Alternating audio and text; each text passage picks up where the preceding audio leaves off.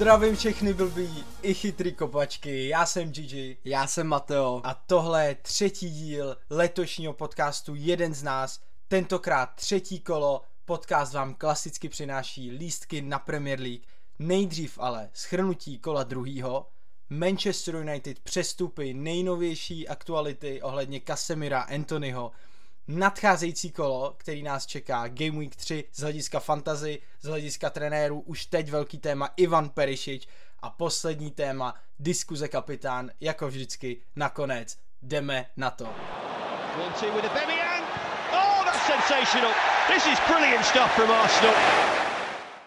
Aubameyang možná zpátky do Chelsea, zpátky do naší Premier League, ale nejdřív shrnutí druhýho kola, přestupy až za chvíli. Druhý kolo, co nám přineslo hodně překvapení, Liverpool znovu nebodoval plně, znovu ztratil, Chelsea remizovala proti Tottenhamu, Nottingham poprvé vyhrál, Brentford zničil Manchester United 4-0, což bude velký téma, Arsenal potvrdil roli favorita v zápase proti Leicesteru, Brighton remizoval s Newcastlem doma 0-0, v zápase, který já jsem tak trošku předpovídal, že bude maximálně o jednom gólu, bude to hodně organizovaný a taky tomu tak bylo. Manchester City deklasoval 4-0 Bournemouth doma, Southampton Leeds 2-2, dva góly Rodriga, pozor na něj, ve fantazii neskutečná mašina letos, Wolves Fulham 0-0, asi tak trošku čekaný, a Aston Villa poprvé v sezóně vyhrála proti Evertonu doma 2-1. Co nám z hlediska FPL přineslo druhý kolo? Hodně zklamání, hodně nadšení, hodně kamarádů mělo Darwina Nuñeze, dokonce některý měli kapitána.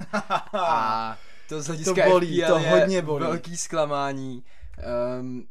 Začal bych tím Liverpoolem, určitě největší překvapení kola, hodně z nás čekalo to, že Liverpool přejede, dá se říct, skoro Crystal Palace doma, jako třeba o 2-3 góly aspoň. Ten zápas tomu tak jako ani nevypovídal, bych řekl, víš, jako... Hele, v prvních 30 minutách to tak vypadalo, Liverpool prostě nemohl dát gól, i Nuñez tam měl pár situací, kdy prostě se ukop, jako Liverpool si vytvářel šance, nedal gól, potom Zaha, Eze, fantastická souhra celkově.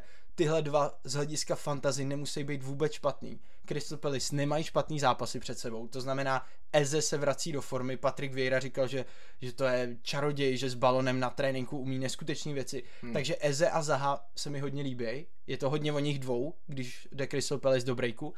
A prostě Liverpool, chybí jim Thiago, to byl můj pohled. Chybí jim Thiago, ztrácejí hodně balónů ve středu hřiště a proti takovýmhle týmům nemůžeš ztrácet míč, protože jakmile ztratíš míč, tak oni ti ublížejí z breaku. Crystal Palace má hráči dělaný úplně na breaky, jo, opravdu ten jejich tým je na tom postavený a Vieira určitě tak i chce hrát proti větším týmu, protože ví, že nemůže dominovat hru, že jeho tým není na levelu, na kterým je Liverpool, takže pro něj hrát na protiútok je super a jak si skvěle řekl, chyběl Thiago, to je za mě základní kámen, co se týče hry Liverpoolu, tak Thiago je ten základní kámen, okolo něj se všechno točí.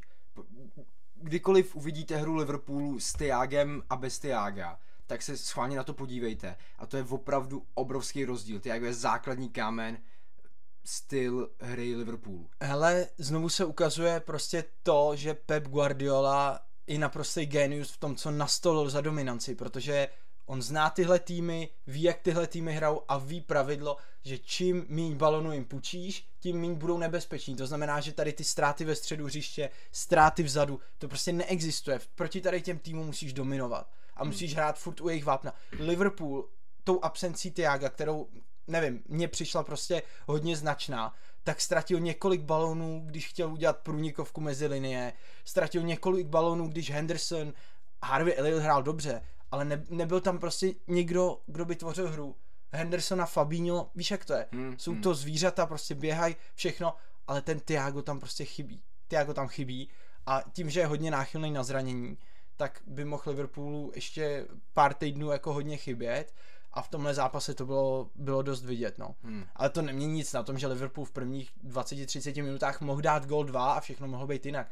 Pak Andersen vyprovokoval naprosto zkušeně Darwina Nuñeze, fakt si s ním pohrál kočka myš Až mi bylo něže líto. Jako jo, ale nepřišlo mi, že by mu jako dělal až tak hrozný věci. Víš, viděl jsem už kolikrát mnohem horší, víc zákeřní věci, jako jo, trochu do něj strkal, jako občas ho trochu kopnul, ale nic hroznýho, jako. Mě jsi měl 2 šance, ty nedal. Potom do tebe začne strkat v každém, prostě při každém přiblížení, takovýhle skandinávský hovado, začne mu furt strkat do ramene, furt ho držel za dres, táhl ho za kraťasy.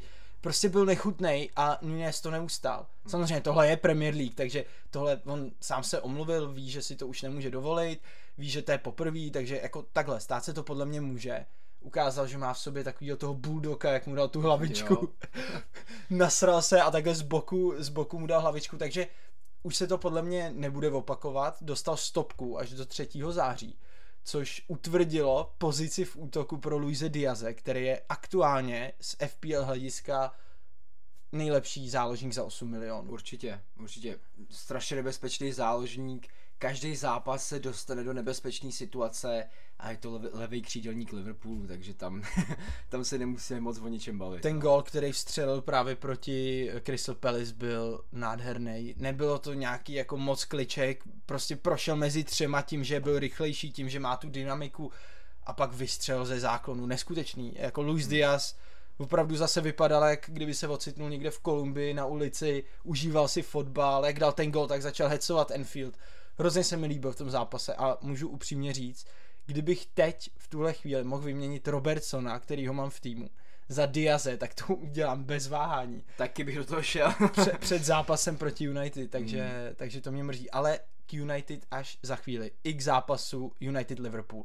Teď Chelsea-Tottenham. Londýnský derby 2-2, 94. minuta, Harry Kane hlavou, Ivan Perisic asistence. Neskutečný zápas, pro mě dosavadně suverénně nejlepší zápas Premier League.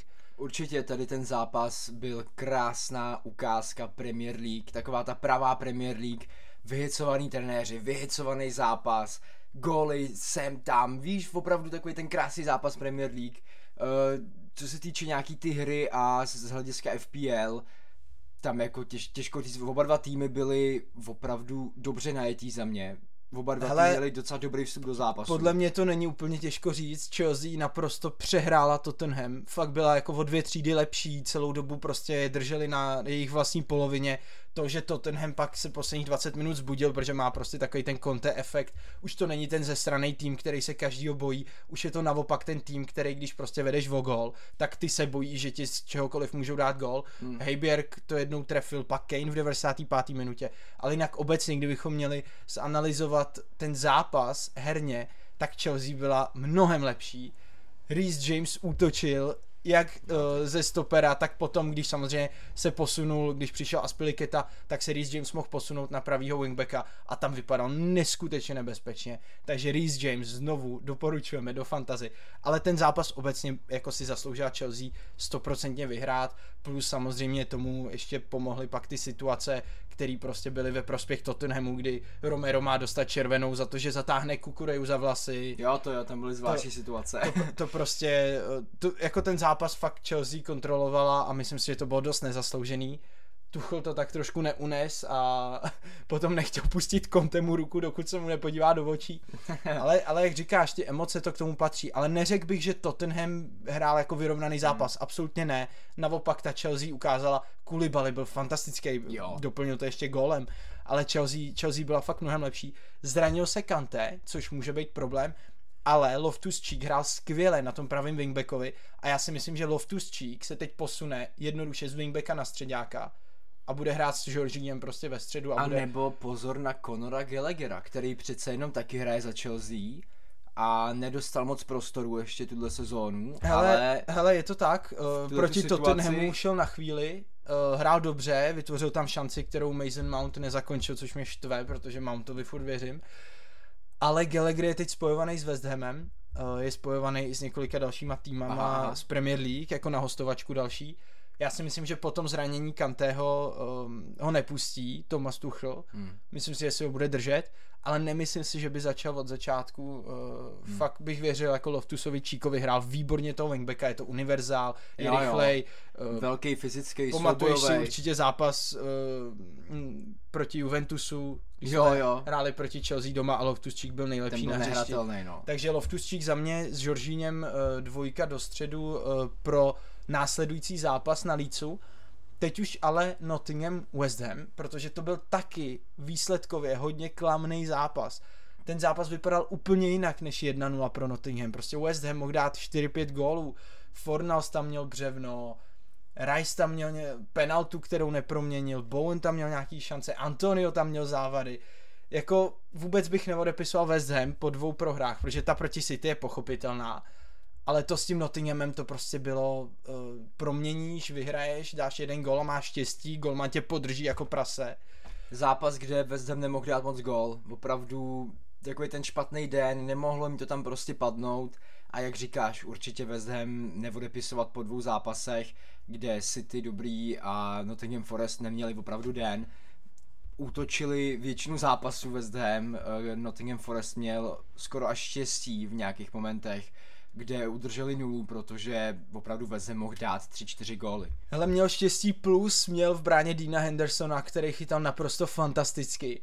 A taky bych chtěl říct, protože když už tady říkáme všechno tak nějak na rovinu, že se mi absolutně nelíbil Cuf, nehrál dobře, neměl, doufám, že neměl den, doufám, že to není jeho standardní výkon, protože centry, ty centry mu lítaly úplně všude, bohužel, zpracování, ale já doufám, že se dostane do klidu a že začne hrát svoji hru z první sezóny v Premier League, když měl 7 asistencí.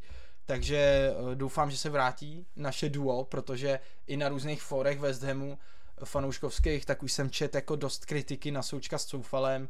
Doufám, že to ještě není konec té kapitoly, doufám, že budou pokračovat a že se zvednou. Další zápas, který tu máme, je Brentford Manchester United, suverénně největší šok druhého kola, který já jsem viděl celý, byl to jeden z těch asi 3-4 zápasů, který jsem fakt viděl a který jsem úplně hltal, protože Brentford ničil Manchester United, každým breakem hrozil, každým napadáním byl nebezpečný. A nakonec to vyústilo výsledek 4-0. Neuvěřitelný Brentford, že dá doma 4 góly Manchester United, kdo by to byl řekl před sezónou. My jsme v podcastu... Ale před sezónou možná pár let zpátky, 10 let zpátky no, asi ne. Tak to už je úplně nemyslitelný. Ale před sezónou, když věděl, že tam furt máš Harryho Maguirea na stoperovi, ale ne, pozor, nechci to házet na něj, tohle nebyl, jako to on tam nezavinil žádný gól, byly tam chyby Dechy. Naopak Dechy a to vzal na sebe po zápase. Dechy a to po zápase vzal na sebe, takže teď to byl samozřejmě for, teď necháme mimo Harryho Maguirea. Dechy a to vzal na sebe možná až trošku moc, protože ten první gól zavinil, ten druhý tak trošku zavařil Eriksena, ale jinak ty další dva byly prostě z fantastických breaků Brentfordu a United si tak nějak jako krom pár šancí právě Eriksena nic moc nevytvořili. Hodil bych to za hlavu, vím, že tady máme hodně fanoušků Manchester United a naopak bych se podíval na to, co Manchester United čeká v následujících týdnech, protože to, že má přijít Casemiro, kdo by to, tohle, tady u toho můžeme říct, kdo by to byl sakra řek pár dní zpátky, že Manchester United podepíše Casemira. Hele, asi nikdo. Na druhou stranu můžeme vidět, že Manchester United se snaží v posledních 2 týdnech podepsat nějakýho SDZ, ať už je to Rabiot nebo De Jong, a teďkon právě narazili na Casemira, který je podle mě nejlepší v tom, co dělá na světě. Není podle mě nikdo lepší. Casemiro je čistý SDZ, že De Jong a Rabiot jsou spíš středáci jako... Přesně, ale Casemiro takový ten čistý střední defenzivní záložník a za mě určitě nejlepší v tom, co dělá. A podle mě to není úplně špatný přestup, naopak je to super přestup. To je jasný. Já myslím, ale poměrce na výkon, jako dát 70 milionů za 30-letýho frajera je trochu něco jiného zase, víš co. Ale na druhou stranu jim to vyřeší středního defenzivního záložníka na další 3-4 roky. Hele, je to win-win situace pro oba kluby. Jo, souhlas. Real za něj zaplatil 6 milionů, x let jim dominoval v záloze s Kroosem a s Modričem, vyhráli 5 titulů prostě Ligy mistrů.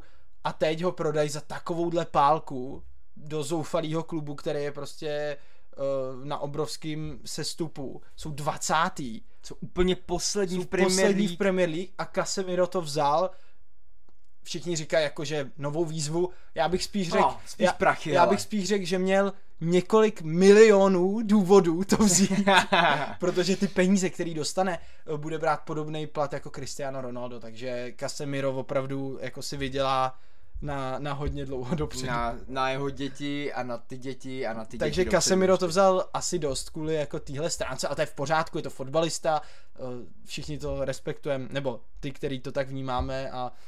Ale určitě fanoušci Manchester United to hodně respektujou. Ty by se složili klidně na ten jeho plat.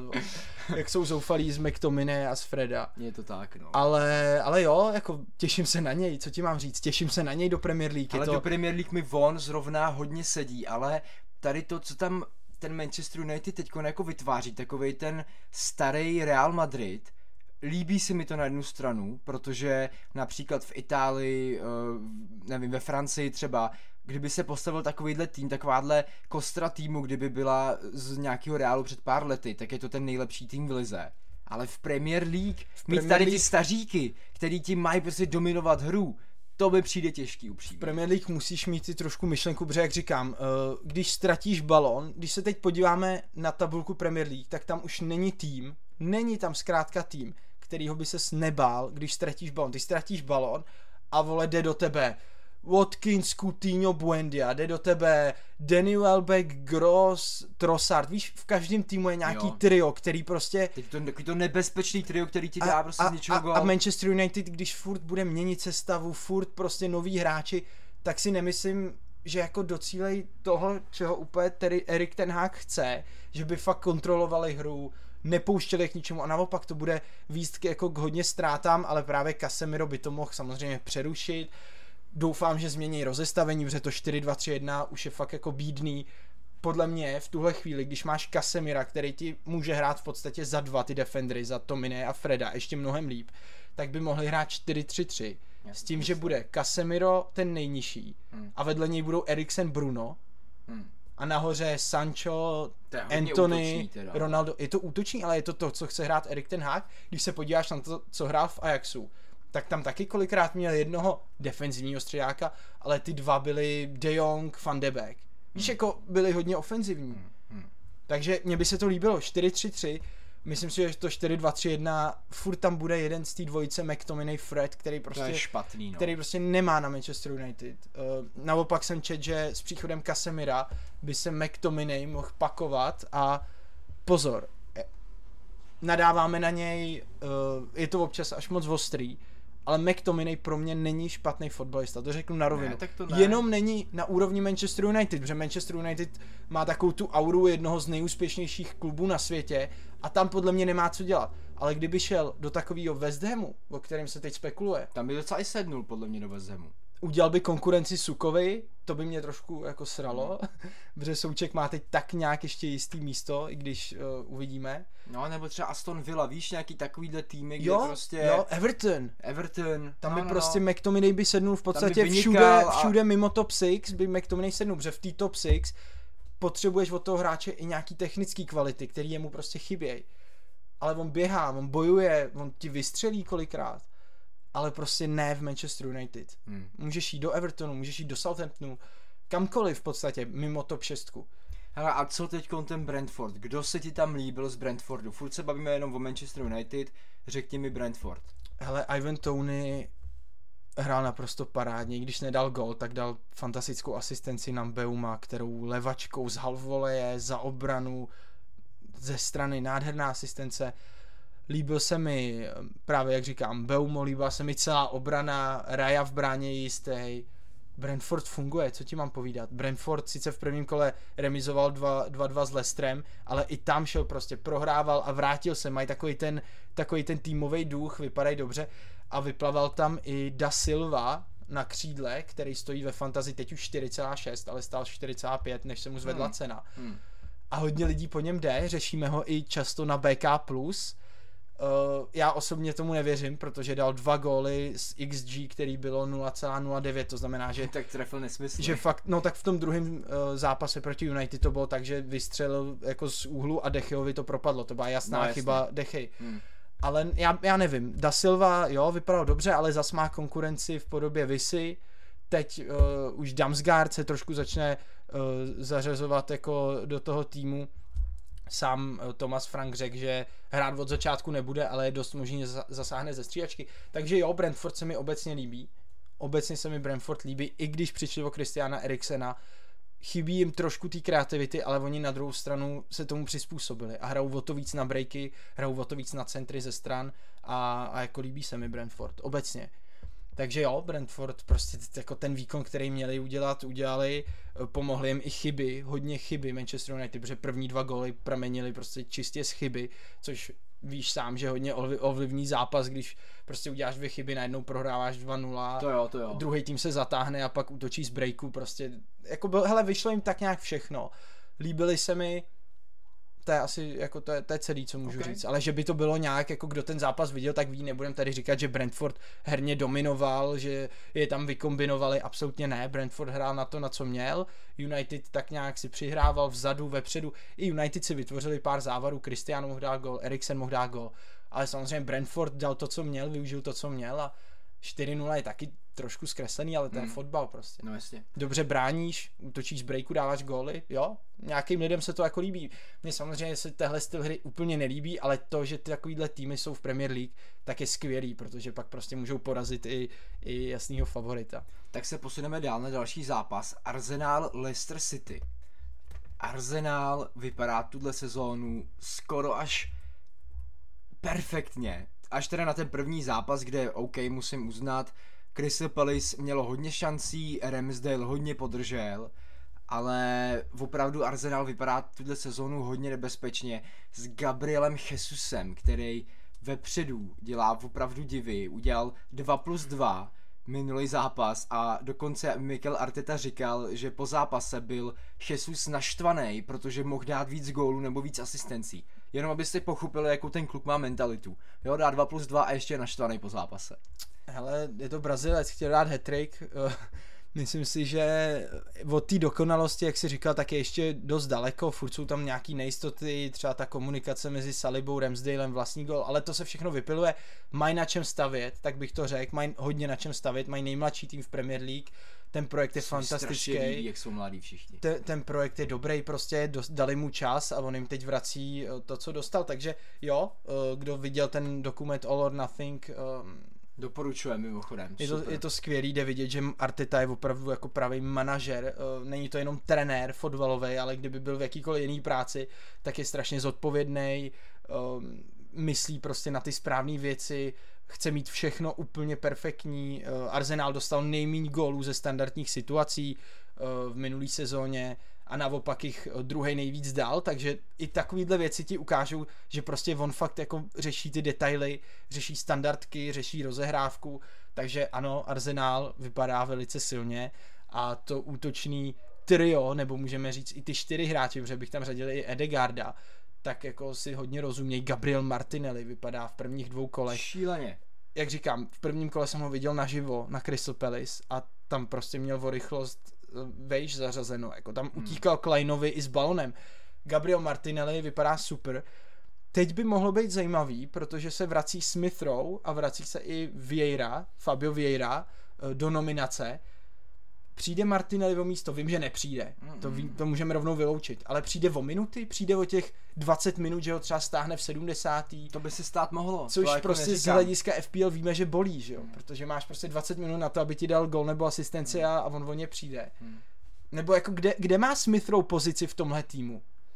Hele, těžko říct, minulou sezónu si pamatuju, že Smith Rowe Martinelli si tak nějak točili furt a Saka naopak hrál každý zápas, jo, ale Smith Rowe a Martinelli se tak nějak střídali, Mikel Arteta to točil asi možná i podle soupeře, nevím, ale tuhle sezónu zatím Martinelli vypadá nezastavitelně, v nějakých situacích vypadá, já ani nevím, ke komu bych ho moc přirovnal, jako já nevím, mladý Ronaldo, já nevím, takovej takovej opravdu... Jsi zas trošku hlavou v oblaci. Ne, dobrý, ale jak vede míč, jak je rychlej prostě, víš, jak střílí prostě. Myslíš ten Ronaldo z Manchesteru? No jasně, to myslím. Jo, tak ještě nějaký Ronaldo čopy a zasekávačky no, a tak to už je ne, trochu moc, ale ne, hraje super. Já bych teď bych nepřeháněl s Ronaldem, ale hraje skvěle. Martinovi skvěle hraje.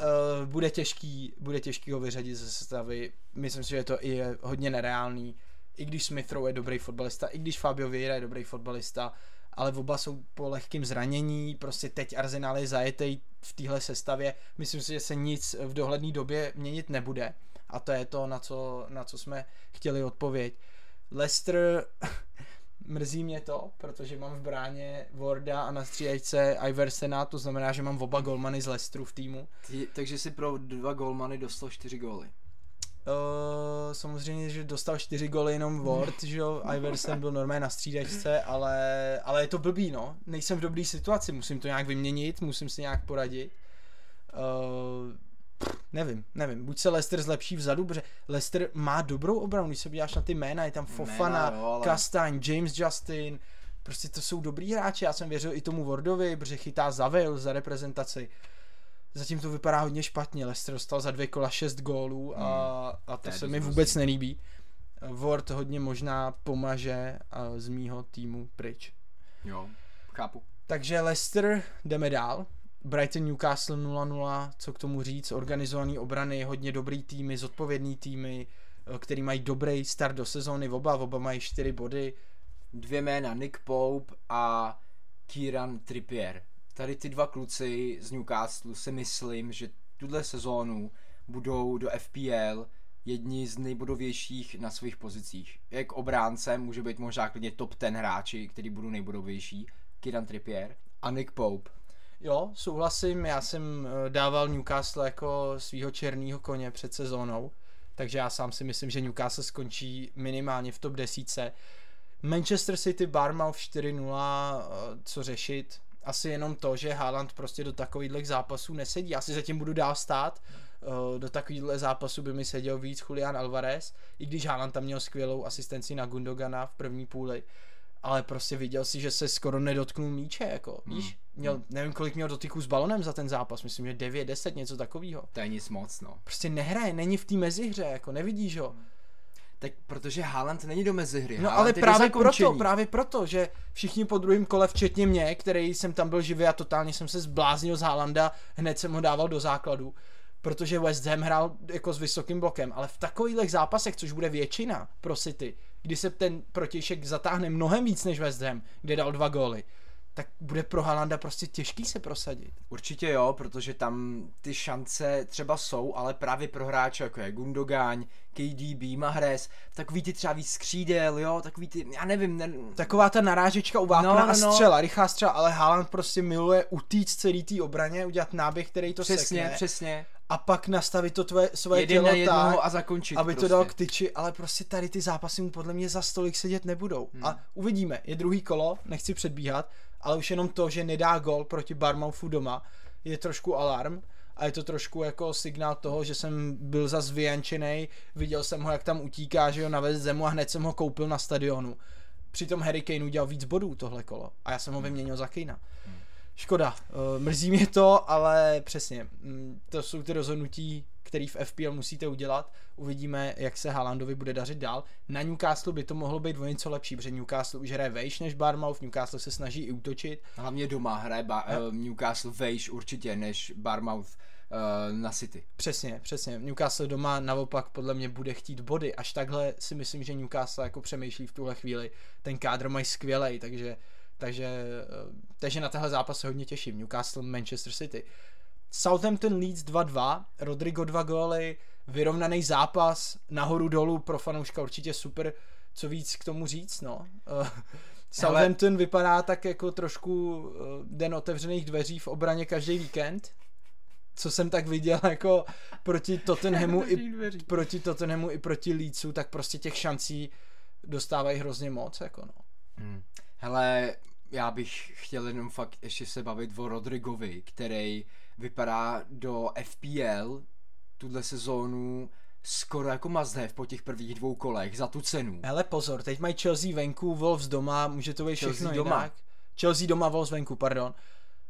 Kdo je na BK+, tak ho má v týmu, protože na BK+, byl několikrát zmiňovaný před sezónou. Bylo tam zmíněný, že v FPL je záložník, v Reálu hraje v útoku, dal hat-trick v přípravě, kupte ho, já sám jsem ho tam jak debil nedal, že jo, takže já mám zatím hodně špatný začátek sezóny. To je klasika, ty vždycky doporučuješ hráče, který pak bodujou, který pak nemáš. Jo, protože já většinou jdu po těch ještě jako, který má ještě méně lidí, já jsem třeba zkusil Masona Mounta, který ho má málo lidí, ale přišlo mi, že prostě s těma zápasama, co on má, včetně teď Leedsu, takže by měl dávat góly a on ty šance má, já jsem ty highlights viděl, jak na Evertonu, teď jsem viděl i s Tottenhamem a on ty šance má, akorát nemůže dát gól a já už doufám, že se prosadí na Leedsu. Každopádně Rodrigo, fantastický tip, samozřejmě útočník v realitě, v FPL záložník, teď už se mu zvedla cena, myslím, že stojí 6,1 nebo 6,2, takže opatrně, protože mají Chelsea a Chelsea doma, měl jsem pravdu, protože Chelsea hraje venku,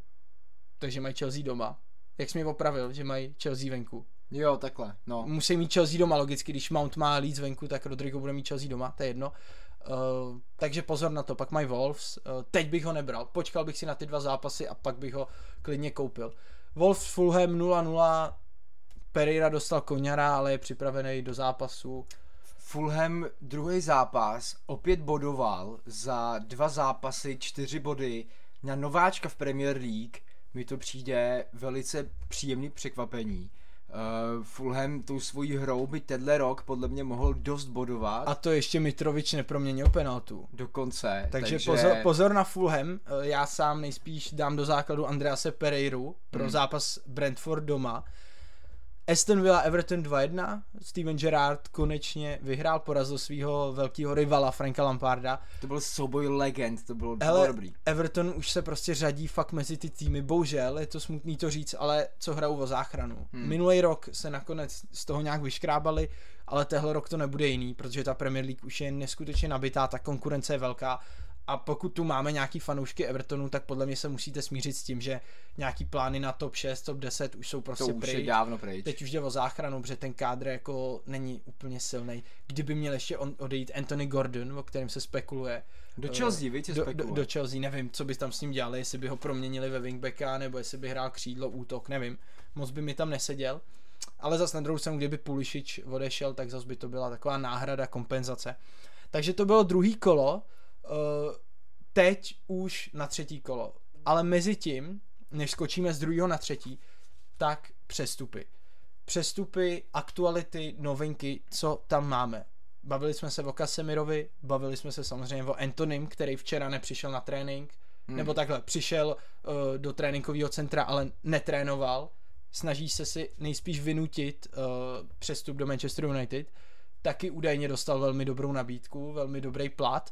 Takže Antony a Casemiro by v příštích dnech měli oficiálně podepsat s Manchesterem United, který už jsme tady podle mě dost probrali. Máme tam nějaký další přestupy v Premier League, který by mohly být zajímavý.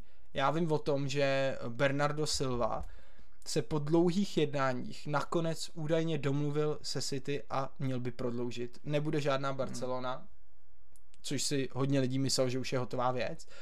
A nakonec by měl zůstat Manchester City. Takže ty jako jednání tam ještě probíhají, jsou to hodně velký jména.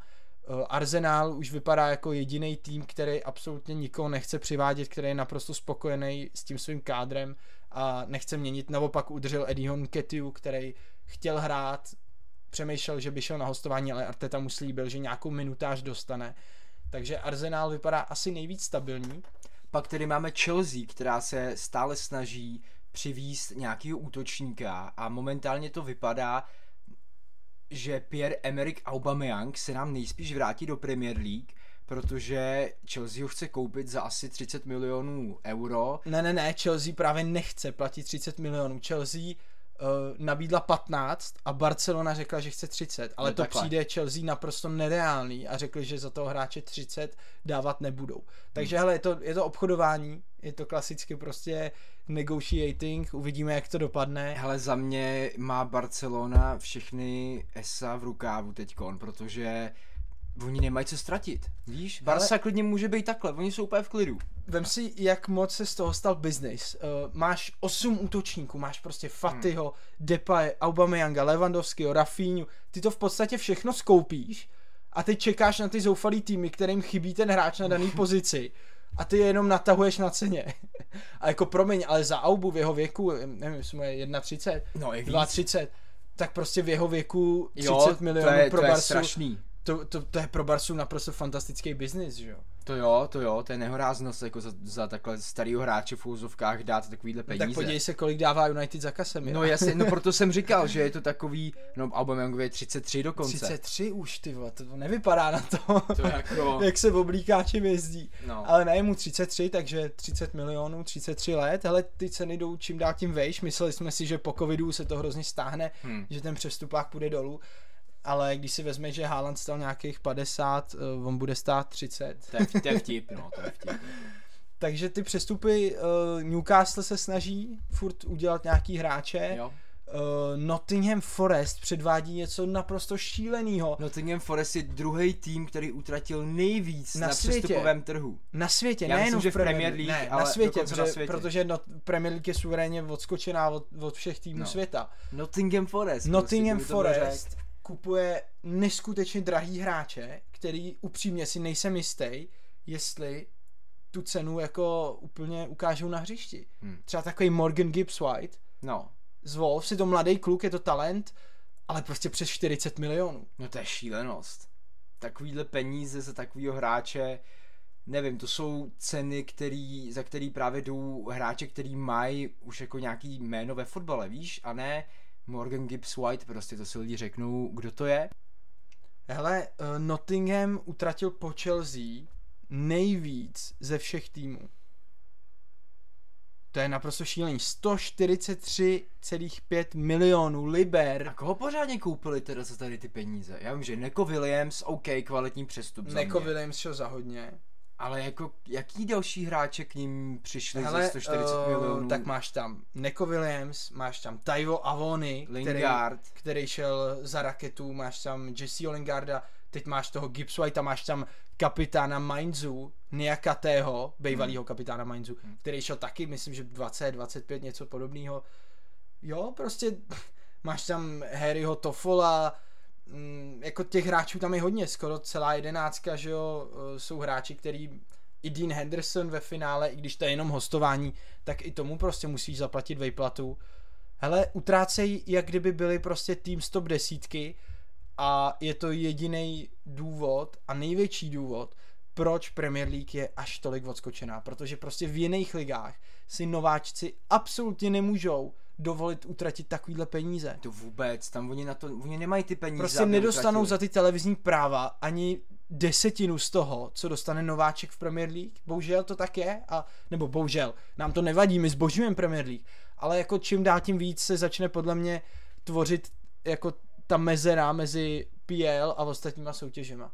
Protože ty peníze do toho furt tečou víc a víc. Ta mezera bude čím dál tím větší, ty ostatní týmy, malý týmy samozřejmě, pokud se bavíme o Nottinghamu, tak se můžeme bavit třeba v Itálii tým jako Monza, který taky postoupil z druhé ligy, vedení má samozřejmě super. Berlusconi to tam celé. Ale nemůžu utratit ani 100 milionů euro nemůžu utratit, protože nemají. Utratili třeba 50 a už to je jako všichni o tom mluví, jako že to je šílený. Neskutečný, že jako nováček trácí tolik. A to je jako jediný, jo, nováček, který utratil takové peníze, jinak jako vůbec nováčci neutrácejí tolik. Co si tak všímám v jiných soutěžích, tak tam u nováčků to spíš funguje tak, že berou mladý hráče z těch super týmů a doufají, že se tam prosadí na hostování.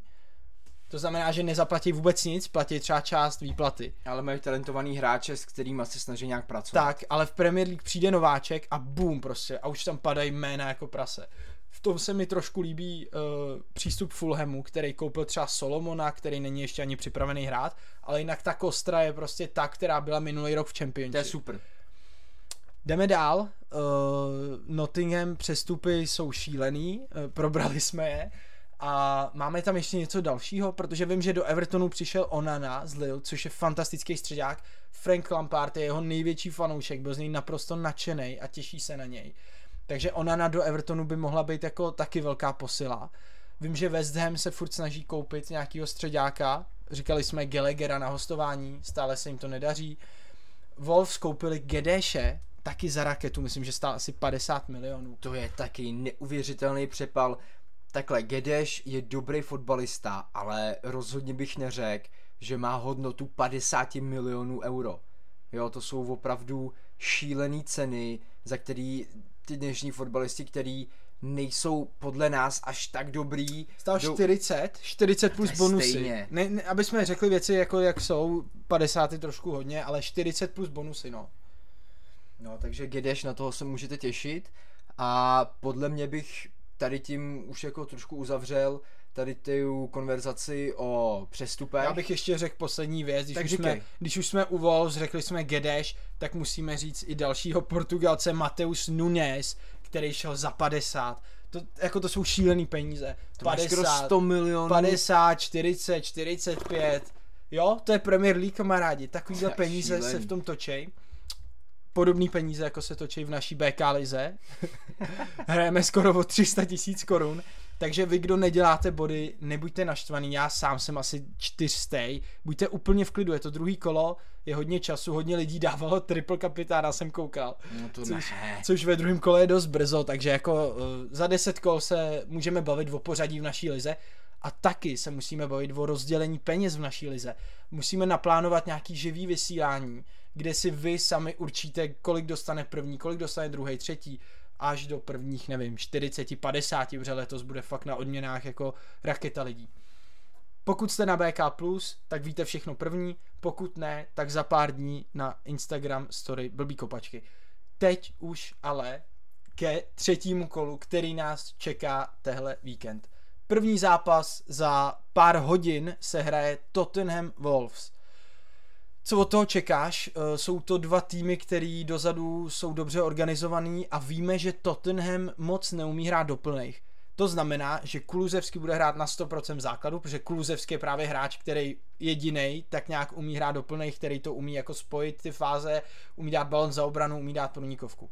Co od tohohle zápasu čekáš? Hele, určitě ne dominanci Tottenhamu, podle mě to bude vyrovnaný zápas, kdy si oba dva týmy vytvoří šance, ale Tottenham bude ten, který je promění a který vyhraje. Bude hrát Gedeš a Nunes? Podle mě ne, teď je tam brzo. Přestoupili brzo. Dobře, já jenom řeknu informaci, že s velkou pravděpodobností nastoupí Ivan Perišič. Získali jsme dost jako blízký zdroj k Tottenhamu a Ivan Perišič by měl být v základní sestavě. Říkám, na BK Plus už to je od rána, ale cítil jsem jako povinnost to říct i tady, přijde mi to fair. Kdo si ten podcast pustí, většina z vás už to nejspíš nestihne před deadlinem, takže kdo si ten podcast pustí, tak doporučujeme, pokud máte Perišiče, pokud jste ho podrželi, tak ho dát do základní sestavy. Crystal Palace Aston Villa od 4. Crystal Palace začali sezónu skvěle, mají sice jenom 1 bod, ale hráli proti Arsenalu a Liverpoolu a teď čekám výborný výkon proti Aston Villa. Taky čekám dobrý výkon. Po tady těch dvou těžkých zápasech budou mít konečně zápas, kde oni budou moc trošku tvořit hru, oni budou moc trochu hrát do plnejch, takže jak říkáš, taky čekám dobrý výkon od Crystal Palace. Zase ta Aston Villa vyhrála proti Evertonu, tak vyrovnaný zápas. Hele, těším se na Ezeho, ten zápas asi neuvidím, protože ty zápasy od 4 nejsou tak atraktivní a taky mám dneska narosky, takže nebudu asi celý den koukat na Premier League, ale těším se na Ezeho, hodně se těším na Ezeho, myslím si, že by se mohl zapsat jako do tabulky buď gólově nebo asistencí. Já se zase hodně těším na Zahu, který většinou, když hraje doma, tak předvádí neuvěřitelné věci, takže Wilfried Zaha za mě furt skvělý fotbalista obecně a do fantasy za tu cenu taky dobrý. Nejenom doma, dal gol na Anfield. No, dokonce. Nastoupí Leon Bailey? Ne. Everton, Nottingham. Everton má teďkon doma zápas proti týmu, který do obrany není dobrý, to se prostě ví, že obrana Nottinghamu není dobrá, není taková ta stabilní, taková protože ta zeď. Protože si sedá, protože tam máš novýho stopera, na kterém to stojí, protože prostě to bude nějakou dobu trvat. Ale v tuhle tu chvíli to prostě není ono, takže pozor na Everton, nedivil bych se, kdyby tam dali pár gólů. Na druhou stranu v Nottingham Forest hraje hráč, kterýho já asi budu mít v základní sestavě, Neco Williams, protože Neco Williams je hodně zajímavý hráč dopředu, kope rohy, vypadá nebezpečně, jako co se týče asistencí, standardky, vypadá jako důležitý hráč do útoční fáze a je to obránce, takže Nico Williams za mě super. Zaplatili za něj hodně peněz a věřím mu, je to jasný pravý wingback Nottinghamu, ve fantasy stojí 4 miliony, takže jako nemít ho je podle mě škoda. Na druhou stranu hodně lidí má tu pětičlennou obranu nabitou, že se jim tam prostě nevešel, což naprosto chápu, když tam máte Volkera, Zinčenka. Já sám Neka mám, ale možná ho ještě nechám na střídačce, protože místo něj dám do základu hráče, který hraje v následujícím zápase Fulham Brentford, Andreas Pereira. A fakt bude hrát, jo. Měl by hrát, dostal koněra, ale je připravený do zápasu. Aby nehrál třeba půl hodiny, víš co, jako. Trénoval úterý, středa, čtvrtek, pátek. Myslím si, že Pereira bude hrát a jestli bude hrát, tak bude hrát minimálně 80 minut. Je to hodně důležitý hráč pro Fulham. To jo, Pereira do útoční fáze je teď pro Fulham klíčovej. S absencí Harryho Wilsona je prostě von ten ofenzivní záložník, který tam má na starosti ty balony za obranu, rohy, zase standardky. Vím, že to furt opakujem, ale kamarádi, tyhle věci dlouhodobě ve fantasy jsou strašně důležitý, jestli ten hráč kope rohy, kope penalty, kope standardky. Podívejte se prostě na hráče jako Trent, který kolik bodů za sezonu udělá jenom z toho, že kope prostě tady ty situace, že je zahrává, už jenom to, že je zahrává. To jsou desítky bodů. To jsou fakt jako přesně. Leicester Southampton, už čekám lepší výkon Leicesteru dozadu, protože poslední 2 kola to bylo strašný den otevřených dveří. Teď už bych chtěl fakt Wesleyho Fofanu, Castaño, Jamesa Justina, mnohem víc organizovaný. Trošku organizovanější, víc kompaktní obranu to chce od Leicesteru, aby právě potom tady to mohlo podpořit ten útok, protože od toho se to všechno odráží, od toho, že máš dobrou stabilní obranu, která ubrání nějaký útok a rozjede ti zase naopak nějaký protiútok nebo nějakou útočnou akci, která trvá klidně díl. Hele, jo, takže udrželi Madisona, udrželi Tielemance, myslím si, že ten tým je silnej, jsou hodně podceňovaný, hodně lidí se jim směje za ty první 2 kola, ale upřímně říkám, věřím Leicesteru.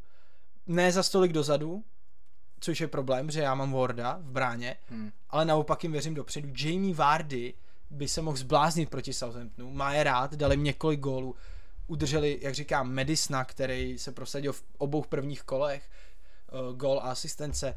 Takže Leicester, pozor na ně, Harvey Barnes už by měl taky být připravený nastoupit od začátku po lehkém zranění. Bournemouth Arsenal, to je to, co nás asi zajímá nejvíc z dnešních zápasů. Dneska v 6:30 našeho času.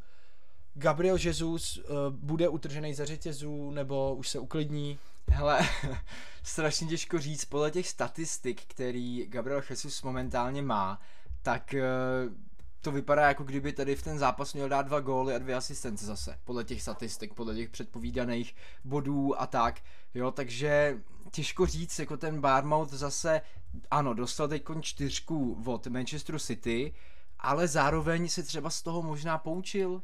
Jo, protože Arsenal podle mě nastoupí, nebo bude chtít hrát možná podobně jako City, taky hodně dominovat hru, nepustit ty prostě k balónu.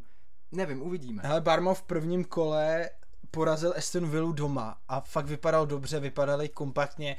Řekl bych, že to bude jiný zápas než City Bournemouth. Hrajou doma, budou je hnát fanoušci. Vůbec bych jako neodepisoval Bournemouth. Samozřejmě si myslím, že Arsenal vyhraje. Myslím si, že to bude, nevím, 1-0, 2-1, něco takového. Ale nebude to podle mě 4-5-0 prostě. No. Přece jenom hrajou doma, můžou to kouskovat, mají za sebou publikum. Ale jak si říkal o Gabrielovi Jesusovi, tak číselně, co se týče dat, tak Gabriel Jesus do tohohle kola vypadá líp než Mo Salah a líp než Erling Haaland. To znamená, že vypadá nebezpečnějc, protože měl víc dotyků ve vápně, měl víc střel z vápna, víc šancí na asistenci, ale Mo Salah hraje na Manchester United, kde to miluje. Naposled tam dal hat-trick v Premier League. Mo Salah má Old Trafford hodně rád, k tomu ještě dojdeme. Dál se podíváme na zápas Leeds-Chelsea, který zase z hlediska Premier League je zajímavý, ale ještě víc zajímavý z hlediska Fantasy Premier League, protože, jak už jsme říkali předtím, za Leeds hraje Rodrigo, který momentálně podle mě je jeden z nejžhavějších hráčů na přestupovém trhu, našem přestupovém trhu. Určitě. Fantasy. Na druhé straně Reece James, který dal minulé gól, a co se týče obránců, tak určitě jeden z nejnebezpečnějších obránců fantasy. Jo. Společně s Kukurejou, který hraje na levý straně, ale který by se měl ostříhat podle mě, aby jako, víš, kdyby měl jako krátký vlasy, tak ho někdo nezatáhne a... Hele, ale pozor, protože Kukureja je skvělej, hrál výborně, připsal si asistenci na Koulibalyho, Ale je tam Ben Chilwell, já bych na ní nezapomínal. Je tam Ben Chilwell. Ben Chilwell stál raketu peněz, stál asi 50 nebo 60 milionů. Je to skvělý mladý anglický levej back, prostě ale perspektivní. Pozor, měl fázi minulou sezónu, kdy byl nehratelný. Ale i na Evertonu, víc, i letos no. Udělal penaltu prostě, hraje dopředu, hraje to, co chce Tuchel. Takže já bych se vůbec nedivil, kdyby Tuchel začal hrát Kukureju na levém stoperovi. Protože jim tak trošku chybí ten stoper. Dokonce, levej stoper, ten střední, ten nejhlavnější Koulibaly a zprava Thiago Silva. A mohl bys mít Chilwell, James křídla nebo wingbacky. To ne, zprava Aspilicueta spíš. A Thiago Silva? Thiago Silva nebude hrát. Co? Thiago Silva bude hrát pravýho stopera, myslím. Zavřete všechno. Ten hraje toho středňáka, ne? Jasně, ale kolikrát hrál pravýho stopera, může hrát, jo. Samozřejmě. Thiago Silva, jako i teď, jak si pohlídal, kdo to tam šel? Thiago Silva je fantastický, ale moc kole, nedokážu představit tam vpravo, spíš tam v prvním středu. Kole, když tam utek Gray, tak Thiago Silva parádně si na něj počkal, dal si 2 metry rezervu, věděl, že mu uteče, pak ho ubránil. Jo, Thiago Silva, jasně, je lepší ze středu, ale aby hráli James a Chilwell, tak je Tuchel podle mě schopnej udělat z Kukureji levýho stopera. Okay, a nebo, tak samozřejmě můžeš to udělat takhle, můžeš hrát Kukureju na levém stoperovi, Thiago Silva ze středu a zprava Koulibaly, který je furt pravák. Rozumíš? Mně to přijde hrozně silný a v bráně Mendy, to jsou prostě fyzicky totální zvířata, jako ta Chelsea. I ty kraje, Chilwell, James, mě prostě mrzí vidět Chilwella na střídečce, takhle ti to řeknu. Jo, to jo, a myslím, je to škoda. Myslím si, že Tuchel to sám ví, že Chilwell prostě všude jinde. Upřímně, Ben Chilwell by v tuhle chvíli hrál v každém týmu z Premier League základ jako levej back, kromě Arsenalu a Liverpoolu, kde jsou Zinchenko s Robertsonem. Ale i v City, kde prostě musí hrát Cancelo zleva. Asi jo, no. Tak Ben Chilwell je jeden z nejlepších levých backů na světě a aby byl na střídečce je pro mě totální blbost. To no, prostě ještě možná v Tottenhamu, nevím, jestli by si. No tak, tam máš se sem. Ale jinak jo, jasně, za mě Chilwell prostě nepodceňoval bych ho. Fakt. To jo. Chilwell by měl hrát a klidně bych z toho Kukureji udělal levýho stopera. Z hlediska fantasy z Chelsea nějaký útoční hráči. Ty máš Masona Mounta. Já furt věřím Mason Mountovi, ale dneska se pomodlím hráči dopředu ještě. Dneska se fakt pomodlím, nevím, nad jeho Instagramem protože nebo někde, aby dal gól. Mně přijde, že Chelsea má takovou tu strukturu obránci a wingbacki, úplně top. Středáci OK, taky super. Chybí jim hrotový útočník, ale pak prostě tam vepředu takový ten link-up, je to takový jako. Hele, je to ta Tuchlova tvrdohlavost, že prostě odmít Ronalda a že si myslí, že teď tam se budou rotovat Havertz se Sterlingem, no. Jenže co ti Sterling hlavou udělá ve vápně, nevím. Hele, mně to taky přijde, že jim chybí útočník. No. Teď to řešej, chtěli by toho Aubu, tam by mi sednul skvěle. Protože Chelsea umí breaky, Chelsea umí centry a to je přesně to, co Aubovi chutná. Takže Auba by byl dobrý, musí se jenom dohodnout na té částce, ale to už jsme řešili. West Ham Brighton, čekám už mnohem lepší výkon od West Hamu. Teď vyhráli v kvalifikaci do konferenční ligy, Skamaka dal gól. Můj kůň, kterýmu já hodně věřím, myslím si, že přijde část sezóny, kdy on bude essential do FPL, kdy začne dávat hromadu gólů. Má to v sobě, toho bulldoga prostě, má potetovaný krk, jde do všeho, vyskočí vysoko, vystřejí, má ránu jako blázen, prostě útočník do Premier League. Říkej si, co chceš, Skamaka je pro mě takovej Tony, ale jiný charakteristiky. Hele jo, ale aby si v Premier League dával hromadu gólů, tak za první musíš ty šance dostávat, což stačí není dostat jednoduchý. Jemu stačí dostat centr. No, když ti koncentruje Cuf, který mu to moc nejde. Teď mu přišel centr od Korneta, od další nový posily West Hamu. Kornet dobrý. A hned to hlavou uklidil prostě, skvěle, vyskočil vysoko. Já nevím, štve mě, někdo jste to psal skvěle na Twitteru, pod ten příspěvek, co jsem sdílel, tak jste někdo napsal, že prostě David Moyes je konzerva a že tu sestavu často nemění. No, je to tak. Takže prostě Antonio nejspíš znovu nastoupí na hrotu, který mu už se tam dlouhodobě nedaří.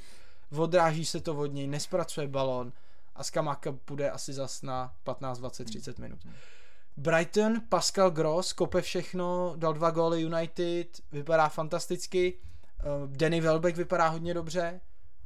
6,5 milionů ve fantazii. Celkově Brighton vypadá hodně dobře, za 2 zápasy 4 body, jako to je krásný vstup do sezóny, takže Brighton určitě bude chtít na West Hamu urvat všechny 3 body, ale nebude to mít vůbec jednoduchý, protože West Ham, jak jsme říkali už předtím, už proti Nottinghamu vypadali dobře, docela silnější než Nottingham, ale prostě jim to tam nepadlo. Teď měli tu konferenční ligu, kde vyhráli. Jo, ale tak to nastoupá v podstatě rezerva. No jasně, ale tak je to takový, víš, jako do hlavy, že se jim dá ta výherní mentalita třeba. Hele, taky zajímavý zápas, určitě by bylo dobrý to sledovat. Předposlední zápas Newcastle Man City v neděli od 17:30. Co od toho čekáš? Upřímně nečekám nějakých x gólů Erlinga Haalanda, vůbec ne. Naopak 1-0 City, můj tip. Čekám, že City dá teda víc gólů než jeden gól a Newcastle je skvělej dozadu. Je, ale právě si myslím, že Newcastle nebude hodně bránit, jako třeba bránil Bournemouth proti City. Nechceš mi říct, že budou hrát otevřenou partii? Ne, úplně otevřenou ne, ale podle tak jako... mě budou zatažený, ale budou čekat na breaky. A když tam máš San Maximána, Almirona, který sice s balonem to, ale je rychlej a v útoku Wilsona, podle mě by mohli klidně dát gól. Fakt bych se nedělal, jestli to bude první inkasovaný gól Manchesteru City v sezóně. Taky bych se nedivil. Můžeme jít teda asi na... Poslední zápas. A ten největší zápas, ten nejzajímavější zápas. Zápas, na který jsou kladený nejvyšší očekávání. Manchester United Liverpool v pondělí od 9 hodin. Možná bez fanoušků, protože fanoušci United to údajně budou bojkotovat. Je to strašná škoda, protože Manchester United proti Liverpoolu je z historického hlediska jeden z nejdůležitějších zápasů v Premier League a aby tam nebyli fanoušci, to by mě opravdu mrzelo. Ale oni tam být mají, oni chtějí přijít na začátek, co jsem tak čet na různých jejich stránkách na Twitteru, ale údajně plánují odejít v nějaký určitý minutě jako protest, aby Glazers prodali konečně klub. Uvidíme. Myslím si, že ten move Casemiro a Anthony je i dost kvůli tomuhle, prostě věděli, že jim teče do bod, věděli, že už za nima nikdo nestojí, tak vzali ty své prachy, nalili to do toho a v podstatě si chtějí získat zpátky teď ty fanoušky, tak to na mě působí, protože kde byly ty peníze celou dobu? A najednou z ničeho nic, že jo? Když se snažili podepsat Rabiota za 17, De Jonga za 40 a najednou mají prostě takových prachů na Casemira. Na 30letýho fréra, no. Myslím si, že prostě, 30letýho, ale nejlepšího na svý pozici. To jo. Takže myslím si, že jim prostě teklo do bod a na poslední chvíli se snaží zachránit tu svoji reputaci. Hele, uvidíme. Vůbec bych se nedivil 3-4-0 Liverpool. Vůbec, jako bylo by to úplně, pro mě úplně jako čekaný. V jakým jsou momentálně rozpoložení oba dva týmy, tak bych se opravdu nedivil, kdyby Liverpool už potřebuje, už budou hrozně hladoví po těch 3 bodech. Tam už neexistuje jiná varianta, nemůžou ztratit 3. kolo v řadě. Ztratili s Fulhamem, ztratili s Crystal Palace. Jestli ztratí tady, nebudu říkat, že je konec boje o titul, ale... Takže ještě proti Manchester United, který opravdu nevypadá teďkon vůbec dobře. Dostal za 2 zápasy 6 gólů. Řeknu to jednoduše, Liverpool už nemůže ztratit. Pokud Manchester United vyhraje, tak bude po 3. kole před Liverpoolem a všechny porážky 4-0 s Brentfordem, 2-1 s Brightonem doma budou stranou. To jo. A všichni budou naprosto nadšený. Takže tehle zápas může fakt jako hodně nasměrovat oba kluby do těch prvních 3 kol. Může se stát cokoliv, ale říkám, čekám prostě jasný výkon Liverpoolu proti týmu, který je v podstatě v troskách. Je to tak, no. A Casemiro by ten zápas údajně ještě stihnout neměl. To ne. Protože dneska teprv má fyzický testy a měl by podepsat dneska večer nebo zítra ráno, takže podle mě prostě to nestihne v pondělí v 9. A kdyby jo, tak by to bylo naprosto fantastický, kdyby tam hned zbrousil někoho prostě v 5. minutě. Prostě během 2 dnů ani týpek by... A to nepotřebujete lepší než všichni záložníci United dohromady, proč by nemohl hrát v pondělí? Jo, tak jako teoreticky by nějaký mohl... systém, jaký mají oni systém? Teď nemají systém, ty vole. Prostě chtějí držet balonci, útočit, tak ať hraje, nevím. Viděl bych ho tam, fakt, hned v pondělí večer. Jo, já taky, hele, určitě by to bylo lepší než McTominay nebo Fred. To je jasný. Poslední věc, máme už skoro hodinu podcastu, poslední rychlá diskuze, kapitán. Kdo? Kapitán. Haaland, Jesus, Salah. Tohle kolo to je těžký, protože nemáš... Tony. Nemáš třeba Haaland doma proti Bournemouthu jako minulý kolo, kde prostě jsme ho dávali všichni. Který nakonec vůbec nevyšlo. Dobrý, jasně, ale... Před tím zápasem, když tam vidíš jasně, papírově to Bournemouth doma, tak bojíš se prostě nedat, že jo. Takže tenhle kapitán bude opravdu těžký. já furt jsem pro toho Salaha asi, přestože čísla vypovídají o tom, že Gabriel Jesus by to měl dostat podle čísel tu kapitánskou pásku, ale já z historie vím, že Mohamed Salah má Old Trafford moc rád se tam už vyřádil xkrát, ten tam nastřílel gólů, tyjo, já už ani nevím kolik, podle mě minimálně 7-8 gólů tam už dál, jo, myslím kolikrát i třeba 2+1, 2+2, 1+2, Mohamed Salah na Old Trafford 3+1, naposled 3+1. 3+1, to jsou prostě fakt hnusný čísla, víš co, jako takže... No to jo, ale zas Jesus... venku na nováčkovský půdě. Taky těžký. S tím, jaký měl čísla proti Leicesteru doma. Ale říkám, já nejspíš budu dávat Salaha. To je jediný, co k tomu můžu říct. Víc už vám neřeknu. Víc je na BK+. Tady jenom základy. Kamarádi, tohle byl 3. díl letošní sezóny. Je to šílený. Je to fakt nabitý letos. Je to hodně nabitý. Baví mě, že je furt začátek, že se furt může stát vlastně úplně cokoliv. A ještě nás čeká mistrovství světa, kámo. Představ si, co všechno nás letos fotbalového hlediska čeká. To jsou neuvěřitelné věci ještě. To je taková porce fotbalu, toho nejlepšího světového fotbalu. Premier League a mistrovství světa plus samozřejmě 3. wildcard, kterou kdo už čet informaci před sezónou na BK+, tak si naplánoval, protože budeme mít nakonec 3 možnosti obměnit celý tým.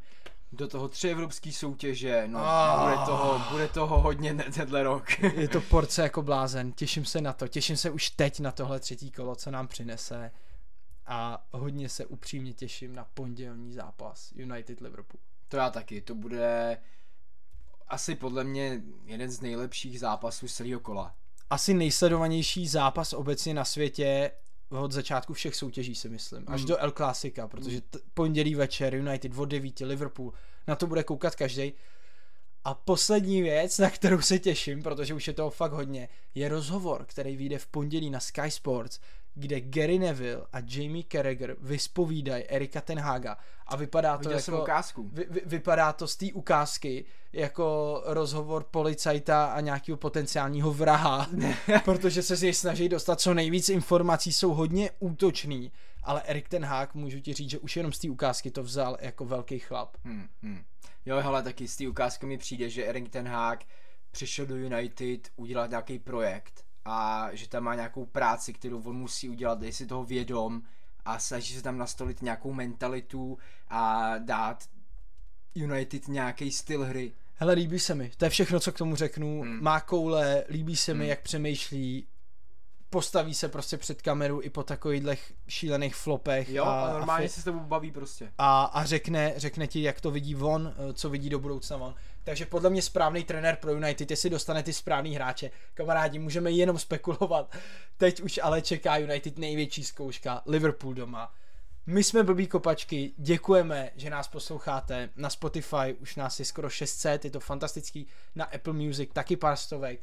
Díky, že jste s náma, díky, že jste tady, že jste na Instagramu, že jste na BK+, zkrátka díky, že jste u toho s náma, je to skvělý, tahle sezóna je zatím pro mě suverénně nejlepší a nejatraktivnější. Pro mě taky, moc vám děkujeme, že jste poslouchali, hodně bodů vám přejeme tento víkend, mějte se krásně, ahoj. Čau.